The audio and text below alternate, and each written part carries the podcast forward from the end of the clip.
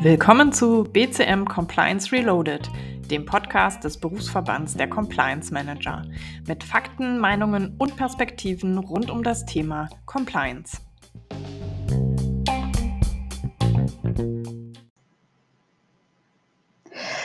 So, liebe Zuhörerinnen und Zuhörer, herzlich willkommen zu unserem Podcast BCM Compliance Reloaded. Auch von mir, Irina Jäckel, der Moderatorin des heutigen Podcasts. Ende 2021 veröffentlichte BCM seine Berufsfeldstudie, die schon einigen Stoff zum Nachdenken geliefert hat. Einige der spannendsten Punkte wollen wir heute herausgreifen und darüber diskutieren.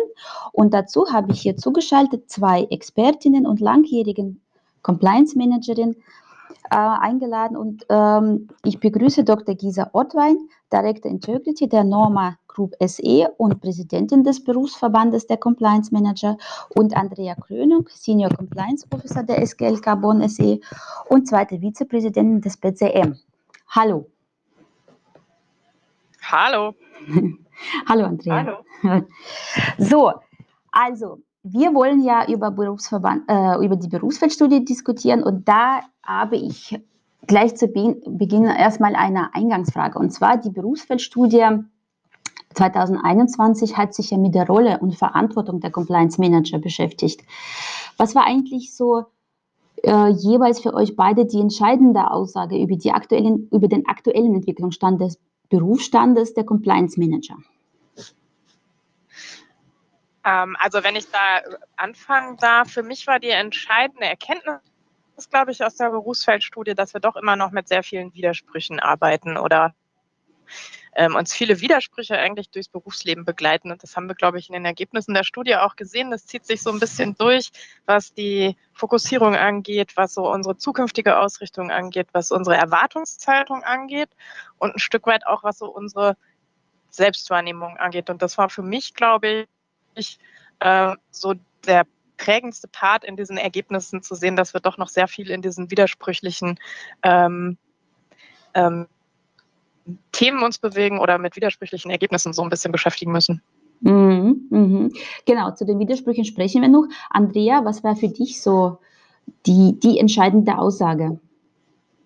Für mich war eigentlich interessant zu sehen, dass äh, wir uns nach wie vor natürlich mit den äh, klassischen Compliance-Themen beschäftigen und äh, dabei nach wie vor etwas den äh, digitalen Wandel außer Acht lassen. Also wir sehen zwar die, das neue Aufgabenspektrum, was auch vor uns liegt, mit den vielen äh, neuen Themen, auch durch die gesetzlichen Änderungen, ähm, die anstehen oder bereits umgesetzt sind, äh, dass sich dieses Aufgabenspektrum auch in Zukunft unheimlich erweitern muss.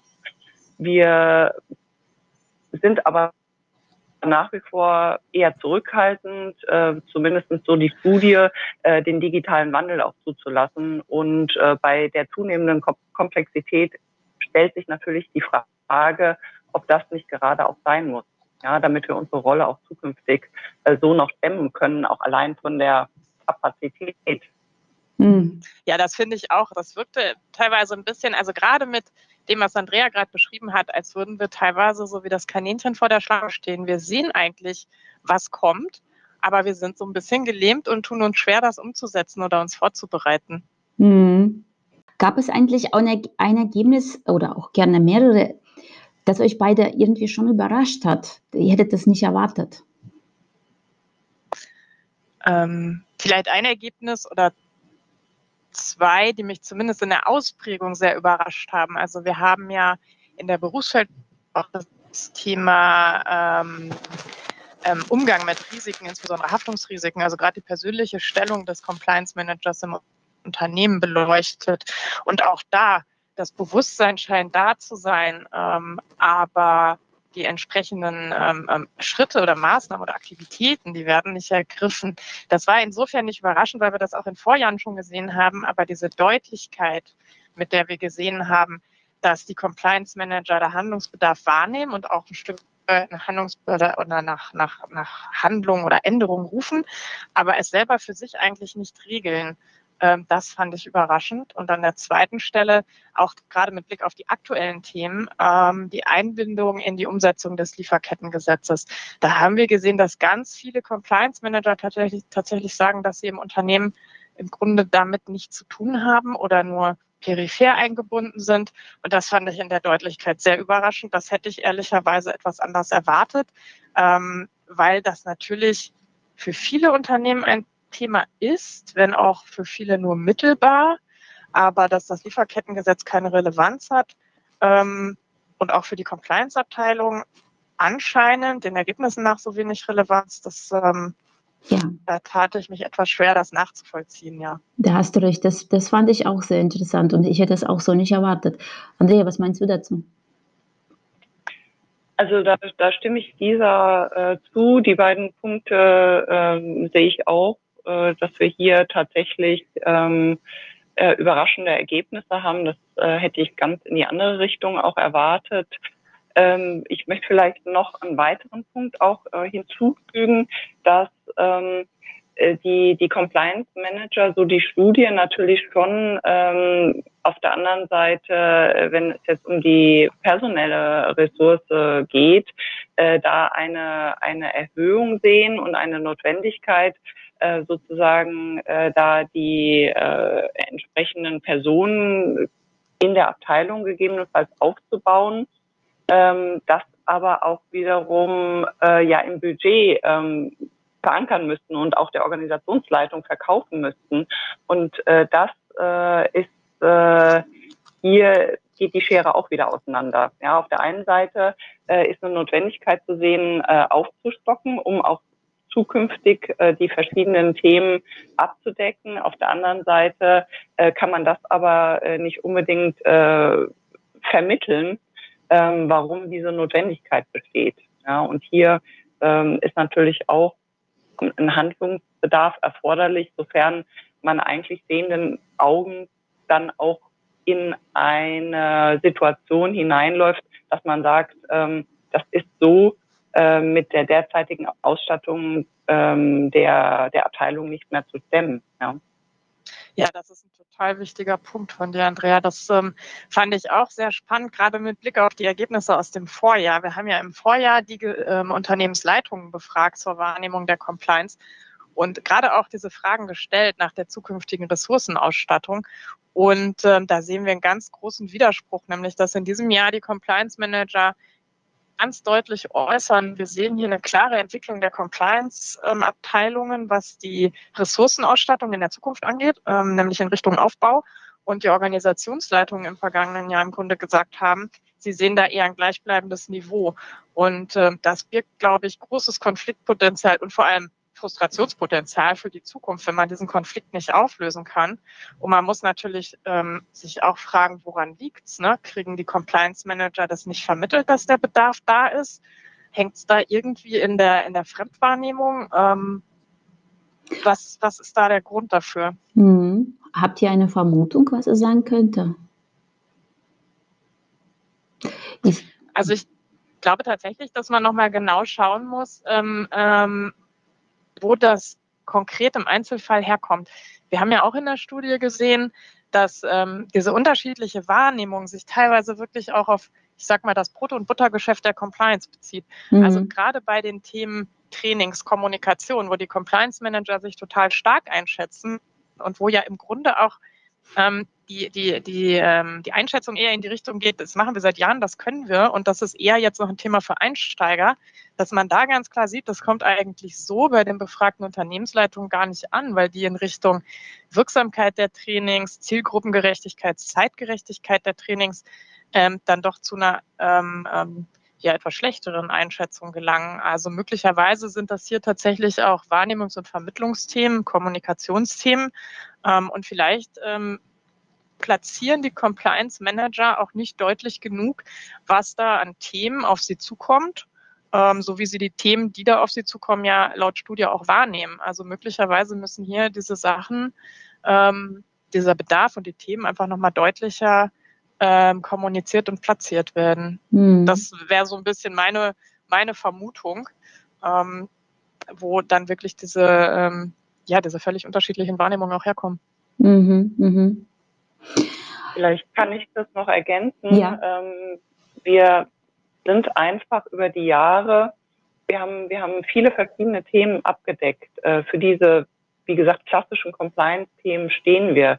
Äh, wir sind die Generalisten. Ähm, wir haben ähm, viel in die, in die Unternehmen hineingetragen. Wir haben viel kommuniziert. Äh, wir haben äh, trotzdem äh, die Richtlinien auch entwickelt. Wir haben die Schulungen entwickelt. Wir haben uns ähm, um, um die verschiedensten Themen, bei manchen ist im Aufgabenportfolio zusätzlich noch die Untersuchungen oder sonstiges ähm, ähm, mit entsprechend verankert. Also das ist ein unheimlich breites Spektrum. Und mhm. so werden wir dann wahrscheinlich auch wahrgenommen ähm, dass wir das alles jonglieren können, ja, als, als, als Generalist. So, jetzt kommen aber diese vielen neuen Themen noch hinzu. Ähm, und irgendwann, dadurch, dass diese klassischen Compliance-Themen bestehen bleiben, äh, dann kommen die neuen Themen hinzu. Äh, jetzt müssen wir uns ähm, hin äh, zu einem zu einer Spezialisierung auch äh, ent entwickeln bei einigen Themen, weil äh, einfach die Komplexität auch zugenommen hat. So und jetzt können wir natürlich äh, dann äh, nicht mehr unbedingt als Generalist diese ganzen neuen Themen auch noch mit abdecken, weil es einfach zu viel wird. Schon das Aufgabenportfolio ist dann zu groß. Wir werden aber nach wie vor als dieser Generalist gesehen, der das eben mal mitmachen kann. Ja, also das könnte gegebenenfalls auch eine Ursache sein. Mhm. Das macht aber auf jeden Fall deutlich, dass es nicht den einen Grund eben gibt, warum Dinge so laufen, wie sie laufen, sondern das sind einfach zwei unterschiedliche. Einmal äh, tatsächlich ähm, die Kommunikation der Compliance Manager, ne?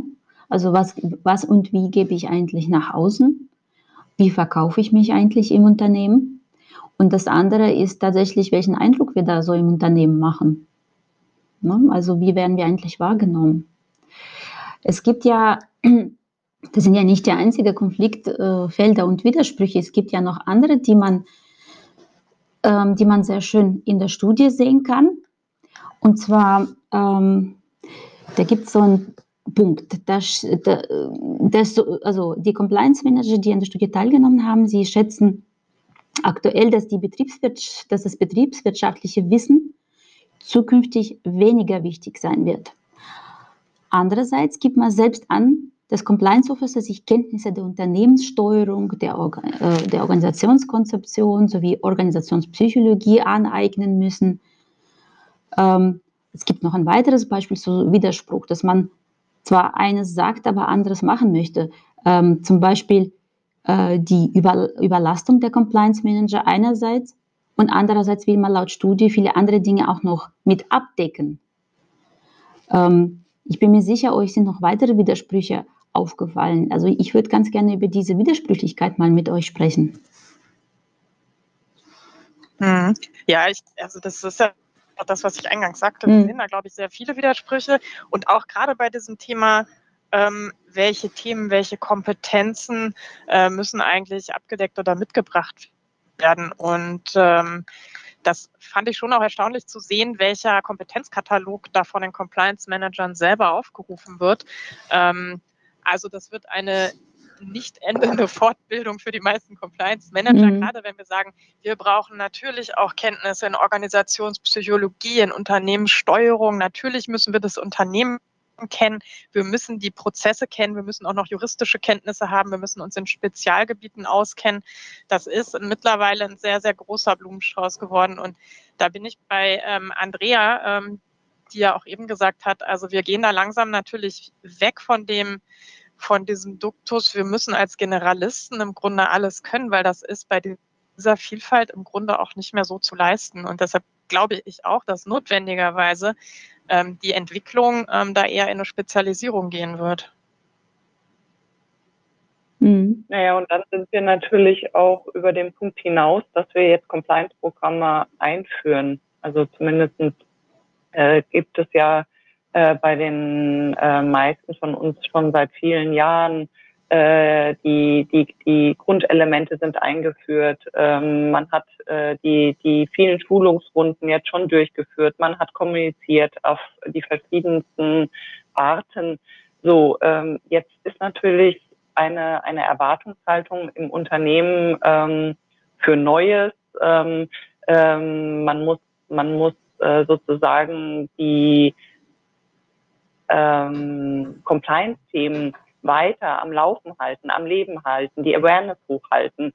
Ähm, ich gehe jetzt in, in die nächsten Stufen, äh, weil ich ja sozusagen meine Kolleginnen und Kollegen im, im Unternehmen jetzt bereits zu den Themen standardmäßig geschult haben. So, und jetzt soll es aber ähm, noch natürlich zukünftig ähm, sozusagen ähm, so die so die die die Grundkenntnis ähm, die, die, die muss jetzt einfach weiter entwickelt werden. Und auch das ist die Herausforderung, ähm, dass wir in unserer Arbeit ähm, erfolgreich sein möchten, indem wir der Zielgruppe auch gerecht werden.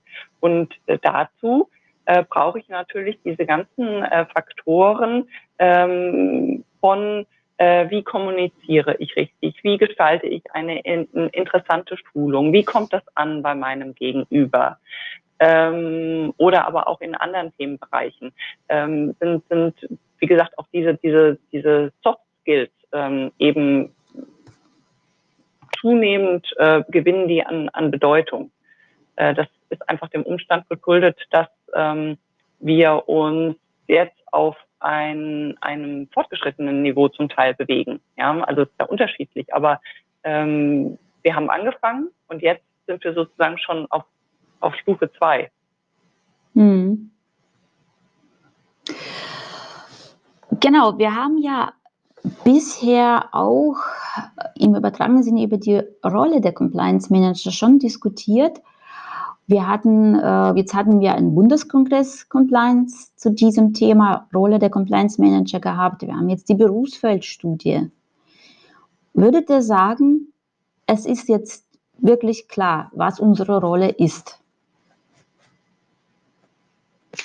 Ich glaube, die Rolle ist einfach immer in einer, in einer Weiterentwicklung, wie auch Andrea sagt. Wir sind jetzt nicht mhm. mehr dabei, dass wir darüber reden, wie man Compliance mhm. buchstabiert ähm, und was die Grundlagen sind. ähm, und da sind sicherlich auch unterschiedliche Reife gerade in den Unternehmen. Und ich glaube, das muss man auch berücksichtigen, auch bei den Ergebnissen der Berufsfeldstudie. Ähm, insofern sind natürlich auch die Herausforderungen an den Compliance Manager in den verschiedenen Unternehmen und in den unterschiedlichen Branchen ähm, unterschiedliche. Ähm, und ich glaube, das ist ganz wichtig, das auch zu berücksichtigen. Aber in der ich glaube, so in der großen Breite ähm, kann man schon sagen, wir sind da in der Entwicklung und in der Professionalisierung einfach sehr weit fortgeschritten. Und ähm, die Compliance, ich glaube, das kann man schon sagen, ist längst nicht mehr nur dieses, was es in der, in der Vergangenheit sicher häufig war, dieses Feigenblatt, weil man muss es ja irgendwie machen, sondern ich glaube schon, dass man erkennen kann, auch angesichts der Themen, die in der Compliance-Abteilung bespielt werden, ähm, dass die Rolle ähm, sicher eine ganz wichtige ist, mittlerweile auch sehr gefestigte im Unternehmen. Aber die ganz konkrete Ausgestaltung, das Portfolio ähm, an Aufgaben, das der Compliance Manager im Unternehmen verantwortet, das ist sicher immer noch sehr unterschiedlich und sehr unternehmensindividuell, aber ganz sicher mittlerweile in der großen Breite auf einem sehr hohen Professionalisierungsgrad. Mhm. Andrea, was würdest du dazu sagen? Ja, also ich denke, wir müssen ein bisschen berücksichtigen, wie gesagt, die, die unterschiedlichen Branchen, die hier auch in der, in der Studie geantwortet haben. Das ist ähm, absolut äh, valider Punkt, den Gisa auch gerade angesprochen hat. Ähm, da sind äh, dann die, die Entwicklungsschritte äh, auch unterschiedlich. Ja, wir haben einfach ähm, im Finanzdienstleistungssektor äh, andere Herausforderungen als äh, für ein Industrieunternehmen. Und ähm, das können wir hier natürlich in dem Detailgrad äh, aus, der, aus der Studie jetzt auch nicht ablesen. Ähm, deshalb finde ich, sollten wir als Berufsverband ähm, einzelne Erkenntnisse aus der Studie, ähm, die wir, die wir ganz klar jetzt hier auch äh, sehen und, und, und, und angesprochen haben, äh, nochmal aufnehmen und auch weiter diskutieren, ja, innerhalb äh, des BCMs, äh, weil ähm, es gibt hier sicherlich dann äh, Erkenntnisse nochmal, wenn man äh, spezifisch auf, auf das eine oder andere Thema äh, eingeht. Hm. Zum Schluss möchte ich euch beiden eine gemeine Frage stellen. Und zwar, und da ähm, wollen wir in aller Kürze einfach mal darüber kurz diskutieren. Äh, was tut ihr eigentlich beide gegen eure Überlastung? Das ist wirklich eine gemeine Frage. Mhm. ähm, ich glaube, Belastung und Überlastung ist ja erstmal ein sehr individuelles Stresslevel, also in der Wahrnehmung. Ähm, ich glaube, was also grundsätzlich ganz wichtig ist, ähm, dass man bei dieser Vielzahl der Themen, und wir haben das vorhin angesprochen, einfach hin und wieder mal einen Schritt zurücktritt und ähm, das nochmal so ein bisschen aus der Distanz betrachtet, was ist wirklich die Aufgabe des Compliance Managers im konkreten Unternehmen. Also ich glaube, diese Definitionsübung muss jeder für sich ähm, tatsächlich auch mal durchführen ähm, und dann tatsächlich auch zu gucken, wo bediene ich mich ähm, ähm vielleicht auch bestimmter Schnittstellen oder an welchen Stellen sind mittlerweile auch Themen, ähm, wo die Expertise Expertise eventuell auch von anderer Stelle kommen muss. Also ich glaube, das ist wichtig. Und gerade wenn wir darüber reden, zunehmende Professionalisierung, muss man, glaube ich, auch schauen, was ist dann mit diesen ganzen Basisthemen des Brot- und Buttergeschäftes? Wie kriege ich die möglichst effizient auf die Straße, ähm, ohne dass ich da vielleicht einen Großteil meiner verfügbaren Zeit investiere? Ähm, das vielleicht so ganz grundsätzlich. Mhm. Andrea?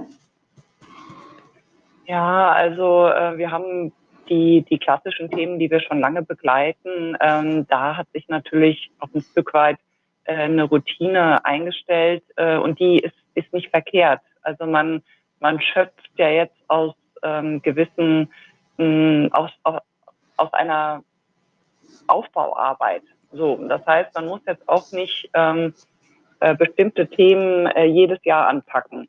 Ja, man muss, man muss äh, sie kontinuierlich überprüfen, dass sie nach wie vor besetzt sind und laufen. Ähm, aber gewisse Themen, ähm, die da, da sind wir, da sind wir gut aufgestellt. Ähm, da können wir profitieren von unserer Arbeit äh, der Vergangenheit. Und deshalb muss man einfach gucken, dass man ähm, die, die neuen Themen ähm, äh, da etwas stärker äh, den Fokus drauf legt, äh, sich im Team äh, dann auch entsprechend äh, aufteilt mit den mit den Ressourcen ähm, und ähm, darüber hinaus äh, es einfach schafft, kontinuierlich Themen auch oder Prozesse zu automatisieren. Ähm, also wir haben ähm, wir haben auch den den den verschiedene Themen im, im letzten Jahr äh, nochmal in, in Prozesse hineingetragen, äh, die dann einfach parallel auch mitlaufen. Und das ist auch gut. Äh, und auch gerade so diese Schnittstellen-Thematik, sei es äh, zu der Personalabteilung oder zu anderen ähm, äh, Aufgabenbereichen wie einer Informationssicherheit und so weiter und so weiter. Also auch diese diese äh, Schnittstellen auch, auch nutzen, Synergien bilden, ähm, beispielsweise auch in Schulungen, ja, dass man verschiedene Themen auch in seine in seinen äh, Schulungen auch mitnimmt und mit einbindet und auf der anderen Seite aber auch guckt, was habe ich im Unternehmen für Möglichkeiten, ähm, was sind für Prozesse da, wo kann ich andocken, ähm, damit ich, wie gesagt, nicht alles äh, äh manuell auch ähm, machen muss, sondern hier einfach eine Zeitersparnis auch habe, weil ich äh, Prozesse einfach auch automatisiert habe. Das, das wird ja ein wichtiger Punkt. Hm, das wird ja, glaube ich, auch nochmal total spannend mit der Digitalisierungsstudie, die jetzt äh, gerade vorbereitet wird. Mhm. Ähm, da werden wir das ja sicher auch nochmal sehen, weil das ist ja genau der Punkt, Andrea. Ne? Wie komme ich weg von diesen manuellen Tätigkeiten und nutze die Digitalisierung ähm, tatsächlich auch effizient für mich selber und sehe die nicht nur als Risiko. Mhm. Auf der anderen Seite muss man aber auch schauen, ähm, ich finde nach wie vor bei uns im, im Compliance-Beruf, ähm, es gibt einfach so viele spannende Themen und, und gerade weil äh, es ja immer wieder neue Entwicklungen gibt und äh, neue Herausforderungen, äh, das macht unsere Tätigkeit ja auch so spannend. Und deswegen, also ich persönlich, ich, ich empfinde das auch gar nicht als, als Überlastung, sondern ich finde das eigentlich, ähm, dass das als ich empfinde es als Motivation. Ja. Sehr schön. Ich fand es sehr interessant. Ähm, wir werden die Diskussion sicherlich nochmal fortsetzen. Herzlichen Dank an euch beide, dass ihr euch Zeit genommen habt. Ähm, und äh, vielen Dank auch für diese interessante Diskussion. Herzlichen Dank auch an unsere Zuhörerinnen und Zuhörer und bis zum nächsten Mal. Vielen Dank auch dir, liebe Irina. Bis bald. Bis bald. Vielen Dank. Tschüss. Tschüss.